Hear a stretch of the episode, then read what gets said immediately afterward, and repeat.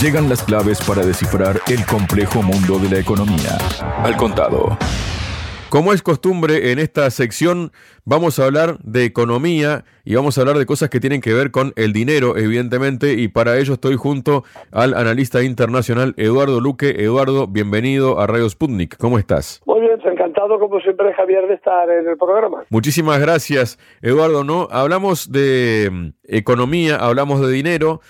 Propongo empezar, vamos a hablar sobre el BRICS y cosas vinculadas hoy, pero propongo empezar por un acontecimiento que tuvo lugar cerca de las costas de Florida en Estados Unidos porque un misil balístico Trident 2 lanzado por el submarino nuclear HMS Vanguard falló en su trayectoria y se estrelló en el océano a pocos metros del sumergible, donde se encontraba el titular de defensa británico, Grant Shapps, para observar el lanzamiento de pruebas, según informan medios locales. Es decir, estamos hablando del fallo de un misil británico, ¿no? El incidente tuvo lugar el 30 de enero en Estados Unidos, aunque recién se sabe, se conoce, se difunde, ¿no? Durante unos ejercicios británicos estadounidenses frente a las costas de Florida. El Trident 2, de 58 toneladas y 13 metros de longitud, fue propulsado al aire por gas comprimido en el tubo de lanzamiento, pero los propulsores de la primera etapa no se encendieron y el cohete equipado con ojivas falsas cayó al océano. Salió del submarino, pero se hundió justo al lado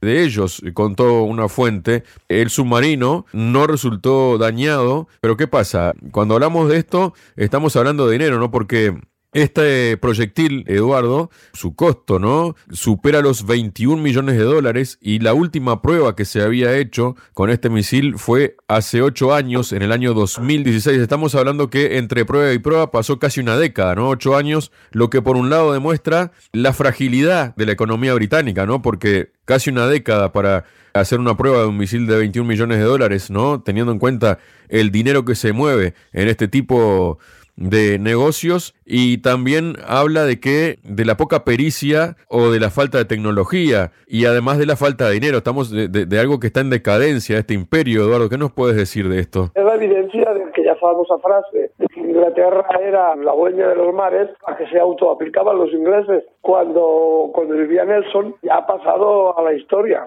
realmente ha pasado a la historia. El problema de Inglaterra, el problema económico brutal. Hemos de pensar, por ejemplo, que los, el Partido Laborista estaba, hizo una proposición de gobierno para crear el llamado Ministerio del Hambre, porque hay hambre en el Reino Unido, hay mucha gente que no llega a final de mes y en cambio se dedican a despender el dinero en este tipo de situaciones.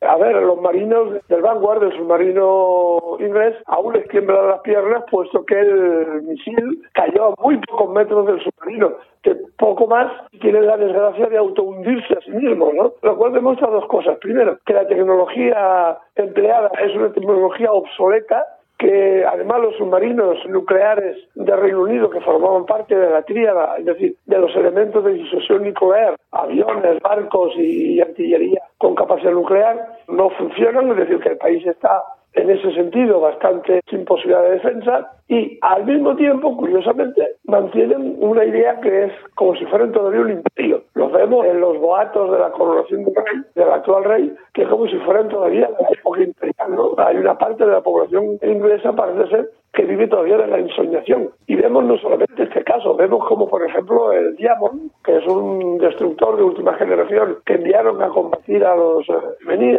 ahora mismo, estos días, parece ser que fue alcanzado por un misil y averiado se ha tenido que, ahora iba en dirección al canal de Suez para ser reparado después en un, puerto. Los hutíes afirman que habían alcanzado al destructor la propaganda del Reino Unido dice no hablan del tema, sencillamente que el barco, un barco de ultísima tecnología, se ha averiado por cuarta o por quinta vez, porque es un auténtico cacharro, y ha tenido que eh, salir de, la zona de combate con riesgo evidente de que lo echaran a pique, ¿no? Pero además han tenido otro problema. En las últimas maniobras en el Báltico, el flamante y nuevo portaaviones que ha costado miles de millones de libras esterlinas, en torno a 30.000 millones de libras esterlinas, que era el Queen Elizabeth, un portaaviones, que por cierto, como todos los portaaviones, debería embarcar aviones y no hay dinero para comprar los aviones, un portaaviones sin aviones, también se vio en las maniobras del Báltico y ha tenido que ser remolcado otra vez a Inglaterra para posibles reparaciones. Y es tan mala la situación, este barco se generaron dos barcos. Normalmente los astilleros fabrican de los barcos de guerra se fabrican por partida doble o triple, ¿no? Son, bueno, fabrican dos para reducir los costos, ¿no? Fabricaron dos portaaviones, el Queen Elizabeth y el Príncipe de Gales. Bien, pues el, Queen Elizabeth, cuando se avería, tiene que coger las piezas del Príncipe de Gales, como son iguales, para poder funcionar, ¿no? Lo cual te deja uno de los dos portaaviones inútil para ninguna acción marina, ¿no? Y el otro portaaviones se avería también cada dos por por un problema de diseño, de diseño estructural. Y otra cosa importante, ahora se ha sabido, antes de los materiales críticos en estos portaaviones no son de origen inglés, son chinos que es otro de los grandes problemas, como el nivel de corrupción política y, en el ejército inglés es enorme, como en casi todos los ejércitos, lo que hacen es que la empresa matriz que ha de construir el barco lo que hace es subdelegar esta construcción en otras empresas más pequeñas que abaratan el proceso. Y al final ponen materiales tan baratos que realmente no cumplen Y en este caso se da la paradoja de que los que más barato vendían el material han sido los chinos. Así que parte de los materiales críticos de estos portaaviones son de sus futuros enemigos, ¿no? Son de los chinos, lo cual no deja de ser un, todo un sinsentido. Eduardo, entonces por un lado tenemos eso, ¿no? Esa decadencia occidental, pero por otro lado tenemos que el dólar, que está relacionado con esta decadencia, puede sufrir el destino del imperio romano y la razón es la política de desdolarización activamente aplicada por los países BRICS y en caso de que estos abandonen por completo la principal moneda de reserva, Estados Unidos recibirá cinco duros golpes a la vez, es lo que advierten expertos.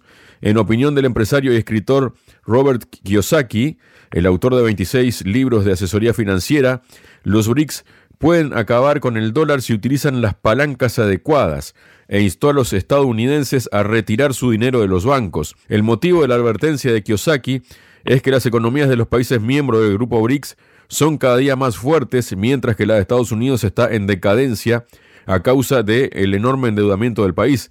La deuda de Estados Unidos es la más alta de la historia mundial y el país nunca podrá pagarla. El imperio romano terminó de la misma manera. Gladiadores entretenían a los regordetes romanos mientras los banqueros devaluaban su moneda para pagar a los soldados y las facturas.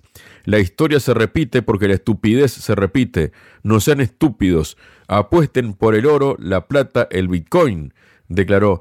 ¿Qué nos dices de esto, Eduardo, de este panorama? Hay una parte que tiene una absoluta razón, otra parte que hay que poner siempre en cuestión, porque muchos de estos personajes analistas financieros, y yo he conocido algunos en particular, no tan famosos como este, por cierto, a veces hacen declaraciones muy impactantes para redirigir las inversiones a espacios que a ellos les convengan personalmente, ¿no? Así que en eso hay que mantener una cierta cautela, porque siempre decimos que estos analistas siempre mm, un poco barren para su casa. Lo que es cierto es una cosa evidente, la deuda de Estados Unidos, los 33 billones con B de deuda que tiene en este momento, es absolutamente impagable. Y evidentemente también tiene razón en otro elemento, que estamos eh, viendo el reflejo de la decadencia y caída del Imperio Romano. Yo recomiendo a todos los teleoyentes que vuelvan a releer el libro de Gibbon, Auge y decadencia del Imperio Romano, precisamente porque aunque autor del siglo XIX es uno de los mejores compendios sobre precisamente la caída de aquel imperio y las concomitancias que tiene con el momento actual. ¿no? El Imperio Romano acumulaba una deuda impagable, no podía pagar a sus legiones,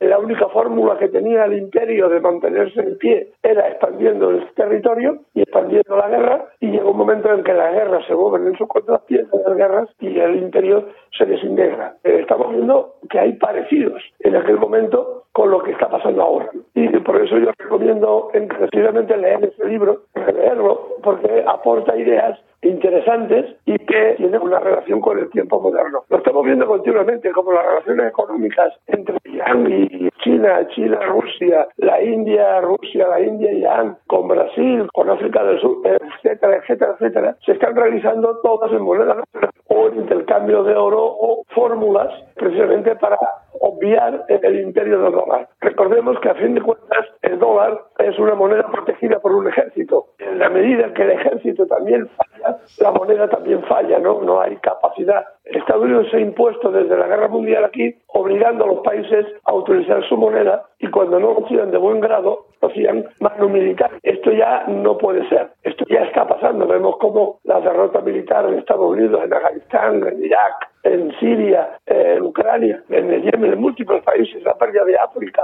todo eso redunda en que el ejército demuestra su incapacidad, aumenta los problemas internos dentro de Estados Unidos. Lo que está pasando con Biden, el presidente Biden, es una cosa muy importante, muy seria, y vemos cómo el antiguo imperio eh, se va desmoronando, yo no sé si como un azucarillo, pero de forma más rápida de lo que pensamos. ¿no? Y esto tiene una relación directa, evidente, con los países BRICS han dejado de utilizar el dólar como moneda y se está incluso planteando la creación de una moneda propia.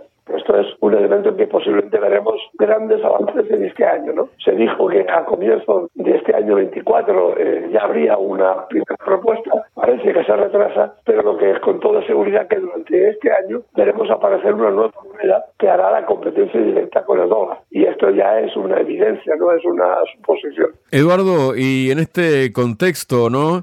Hay novedades que tienen que ver con el BRICS y es que Rusia busca crear una asociación precisamente de bolsas en los BRICS, hemos planteado claramente el tema de los puentes entre las bolsas y la infraestructura de depósito. Esa tarea se resolverá, se iniciará la Asociación de Bolsas y Participantes del Mercado de Valores. Esto lo dijo el viceministro de Finanzas Iván Cheveskov. El viceministro agregó que Rusia también propondrá un sistema de gestión de riesgos, especialmente de seguro y reaseguro. Y por otro lado, los países del BRICS debaten la transición al comercio en las divisas virtuales, según aseguró el presidente de la Cámara de Comercio e Industria de Rusia y copresidente ruso del Consejo de Negocio BRICS, Sergei Katirin.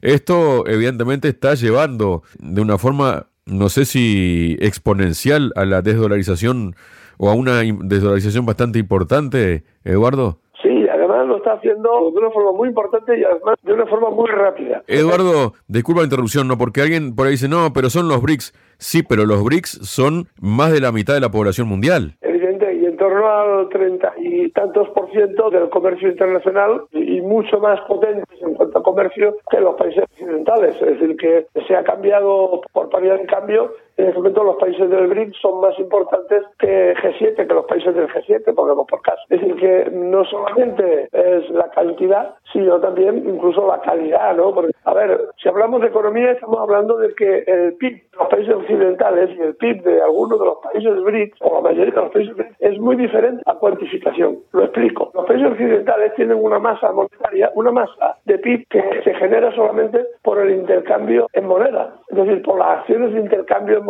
que se compran y recompran valores, pero no se compra, no se crea infraestructura, no se crean fábricas, no se crea producción. Se limitan a la financiarización, es decir, al cambio económico de billetes unos con otros. Pero solo los países que tienen potencial de crecimiento industrial, como son los países BRICS, amparados también en sus materias primas, como es también en este caso, son los que marcan el futuro. Porque pues, evidentemente tú puedes tener un PIB muy alto, pero ahora, como estamos viendo, de fabricar proyectiles, fabricar que fabricar aviones o fabricar bicicletas, quien las fabrica no es el país que tiene un gran PIB, sino aquel que tiene una capacidad industrial. Y la capacidad industrial ahora mismo China es la fábrica del mundo, que ya no es Estados Unidos. Estados Unidos ha quedado relegada ya a una posición inferior. Entonces la clave está ahí. La clave no está solo en el PIB de los países comparativa, sino lo que hay detrás. ¿Qué significa el PIB de Rusia? Se decía, por ejemplo, ¿cómo es posible que Rusia, que tiene 3,5%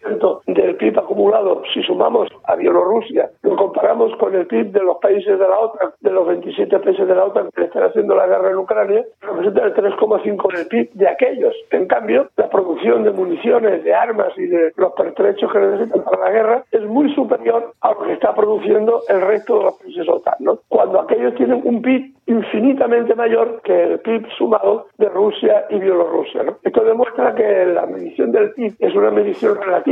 Lo que importa es lo que puedes producir con eso, ¿no? que eso es lo que te va a dar la base de tu riqueza posterior, que es lo que está pasando en China, lo que pasa en la India, lo que está produciendo Irán, lo que está produciendo Rusia. La industrialización de estos países es la que determina el salto cualitativo. Y evidentemente implica que Occidente ahora se está planteando, Estados Unidos se plantea la desconexión con, bueno, Estados Unidos plantea a Europa que tiene que desconectarse de China para traerlo a su lado, ¿no? Es posible que estemos viendo la configuración de un nuevo mundo donde hay una tendencia por parte de Estados Unidos a recluir, a dominar su país, evidentemente los países occidentales europeos y los países de Latinoamérica y enfrentarse con el otro bloque que se está creando, que es el bloque del BRICS. Esta es una de las tesis que ahora barajando en geopolítica, ¿no? Ya veremos cómo se evoluciona todo el sistema. Así que alerta con el tema del valor del PIB, porque el valor del PIB, como todas las cosas, es relativo. Está en función de lo que tú produces y de lo que tú consumes. Eduardo, después hay otra realidad también, ¿no? Porque de acuerdo con el octavo informe anual sobre el estado financiero de las ciudades, esto estoy hablando en Estados Unidos, elaborado por Verdad en la Contabilidad, TIA por sus siglas en inglés, 53 de las 75 mayores ciudades de Estados Unidos no tenían dinero para pagar sus facturas. Al final del ejercicio fiscal 2022, 53 ciudades no tenían dinero suficiente para pagar todas sus facturas, se lee en el informe. TIA explica que, en conjunto, las 75 ciudades disponían de activos por valor de 307.400 millones de dólares para pagar facturas. Su deuda, incluidas las promesas de prestaciones de jubilación no financiadas, ascendía a 595.300 millones de dólares, lo que a sus actuales recursos no alcanzan a cubrir sus obligaciones. Además, las ciudades tienen una deuda de las pensiones que asciende a 175.900 millones de dólares y de las otras prestaciones posempleo, principalmente la asistencia sanitaria a los jubilados, a 135.200 millones de dólares, situación que puede representar una crisis de deuda. El informe acusa a los funcionarios de emplear tácticas engañosas para presentar presupuestos aparentemente equilibrados, proyectando así la sombra de la deuda sobre las generaciones futuras. Esto significa que para afirmar que sus presupuestos estaban equilibrados, como exige la ley en las 75 ciudades, los funcionarios electos no han incluido los costes reales del gobierno en sus cálculos presupuestarios y han cargado los costes sobre los futuros contribuyentes, agrega el documento, Nueva York es la ciudad con mayor cargo fiscal, con un déficit de 61.800 millones de dólares, seguida de Chicago con un déficit de 42.900 millones, Honolulu el déficit de 24.200 millones, Filadelfia 20.400 millones, Portland 20.100 millones, Nueva Orleans 18.200 millones, Miami 15.500 millones, Milwaukee 15.300 millones de dólares, Baltimore 14.100 millones de dólares y Pittsburgh 13.000 millones de dólares en las ciudades más importantes de esta deuda, ¿no? Es decir, dicho de otro modo, el 70% de las grandes ciudades de Estados Unidos están endeudadas y no tienen recursos para pagar sus facturas. ¿Esto qué significa, Eduardo? Lo que antes comentábamos, estamos con una bomba de la deuda que puede estallar en cualquier momento. Ya, lo que te refiero, por ejemplo, me hago memoria ahora de los años 70, cuando en Washington hubo una crisis de deuda también enorme, que tuvo que subsanarse en gran parte recurriendo a los fondos de pensiones de los funcionarios públicos, eh, que tenían un almacén, un colchón, y que el gobierno de la ciudad, atosigado por las deudas que no podía pagar, él no tuvo más remedio, obligó a los pensionistas a vaciar sus fondos de pensiones bajo la amenaza de que si no dejaba de pagar las pensiones inmediatamente. De esta forma consiguió un crédito puente por parte del, gobierno en aquel momento y pudo subsanar la situación. No es la primera vez, pero realmente ahora el problema de la deuda es tan monstruoso que realmente uno mira los números y las cifras, esta contabilidad creativa que hacen eh, los funcionarios públicos para cuadrar los números, finalmente saltará por los aires y no tardará tampoco mucho, porque los anuncios están ahí, la Reserva Federal está avisando continuamente que el déficit es impagable y que evidentemente eso tiene repercusiones en la vida corriente, en la vida común, ¿no? Cuanto una ciudad no puede pagar sus facturas, los primeros que reciben el golpetazo van a ser los funcionarios, los pensionistas, funcionarios públicos y los servicios sociales más evidentes. ¿no? Y esto es un enorme problema que además no se resuelve porque como la expansión militar y las guerras continuas en las que se ve inmersa Estados Unidos drenan el presupuesto, el único presupuesto expansivo Estados Unidos es el presupuesto militar. Y además sabemos que el nivel de corrupción dentro de las Fuerzas Armadas Estados Unidos es parable perfectamente al de Ucrania en ese sentido, ¿no? Se tiene que desaparecen miles de millones, centenares de miles de millones han desaparecido y en guerras y en conflictos absurdos. Pensemos, por ejemplo, que el Pentágono se ha negado a hacer un arqueo de caza de toda la ayuda que ha prestado Estados Unidos a Ucrania para ver a dónde ha ido ese dinero. Pues bien, el Pentágono se ha negado a hacer un arqueo, a hacer una auditoría de cuentas de a dónde ha ido ese dinero, igual que el Fondo Monetario. El Fondo Monetario normalmente te da un préstamo y automáticamente te impone la condición de una auditoría. En este caso concreto no lo ha hecho ni se lo plantea. ¿Por qué? Porque una parte, ya sabemos, del dinero ha ido para la mano de personajes privados en Ucrania y también en Estados Unidos, como la familia Biden, que eso también es de conocimiento, no ya de conocimiento popular, sino que está en manos de. Entonces, estamos viendo cómo la guerra y el esfuerzo bélico es el que consume el presupuesto. Y nuevamente volvemos a pensar en Gibbon y el auge y caída del Imperio Romano. ¿no? Cómo en aquella época de la expansión militar que llega a un máximo no se pueden pagar las legiones y el Estado está por quiebra. ¿no? Estamos viendo un escenario que, repito, tiene cierto parecido con esta situación. Y esta, la clave, la clave fundamental está en el gasto militar, que es el que absorbe gran parte de los recursos del país, aumenta e incrementa la deuda, la deuda se hace impagable y a esto se le suma, evidentemente, el fracaso del dólar en cuanto a moneda de referencia. Los países importantes poco a poco lo están dejando, no están financiando la deuda de Estados Unidos, por ejemplo, está recortando su financiación a la deuda de Estados Unidos y evidentemente esto aumenta los problemas de liquidez del gobierno de Estados Unidos de forma imparable. ¿no? Así que es un escenario muy, pero que muy complejo para Estados Unidos y para el mundo, ¿no? porque una crisis de la deuda en Estados Unidos implica una crisis de la deuda en la Unión Europea y en el resto del mundo. ¿no? Muchas gracias, Eduardo. A vosotros. BRICS, G7, OPE, FMI, Banco Mundial, Nuevo Banco de Desarrollo, Banco Central Europeo, tasas de interés, finanzas, sanciones, deuda, desdolarización, al contado.